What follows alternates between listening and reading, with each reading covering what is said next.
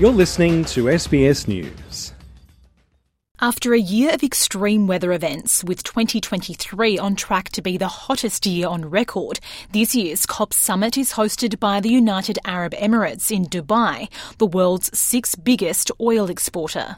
Ultimately, a complex process of negotiations, it will run for two weeks. The key issues this year are around funding for developing countries to transform and mitigate loss and damage, as well as how to increase renewables. The most contentious, though, turning off the fossil fuel taps. Dr. Simon Bradshaw is the research director for the Climate Council. There is a lot of people trying to put the brakes on by false solutions. So, carbon capture and storage, for example, the idea we can continue burning fossil fuels so long as we can capture the carbon dioxide and bury it underground. That's often what unabated is referred to, so you can abate it in other ways through carbon capture and storage.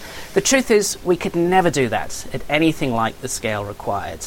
The science here is unequivocal. There's no alternative but to be getting out of fossil fuels, leaving them in the ground, getting our emissions down. At the same time, of course, restoring ecosystems, building up renewable energy, but fundamentally, it's about moving beyond fossil fuels top of the agenda the first ever global stocktake to assess progress and how to get back on track.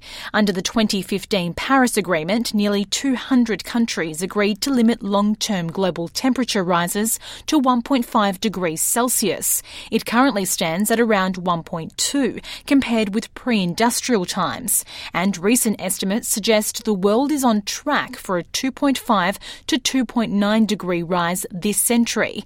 But Professor Mark Howden, the vice chair of the Intergovernmental Panel on Climate Change, says negotiations can only be passed with unanimous support from all countries present.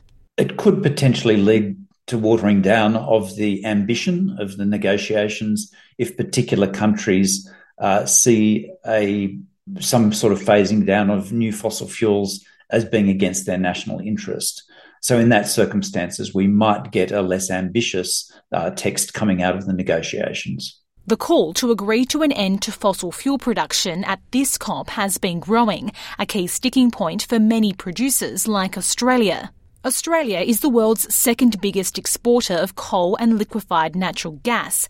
That makes us the third largest fossil fuel exporter.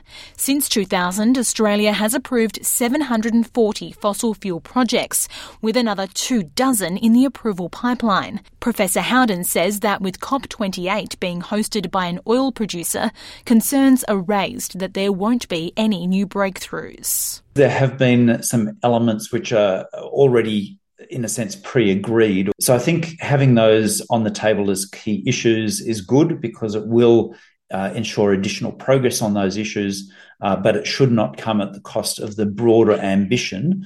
Most of the critical decisions and signing offs do happen towards the end of the, the meeting. Uh, and so having uh, the powerful players there uh, does give additional weight to what goes on in that time frame. Around 167 world leaders are expected to attend, but Australian Prime Minister Anthony Albanese won't be one of them, along with the biggest carbon emitters, US President Joe Biden and Chinese President Xi Jinping. Francesca Denuccio, World News.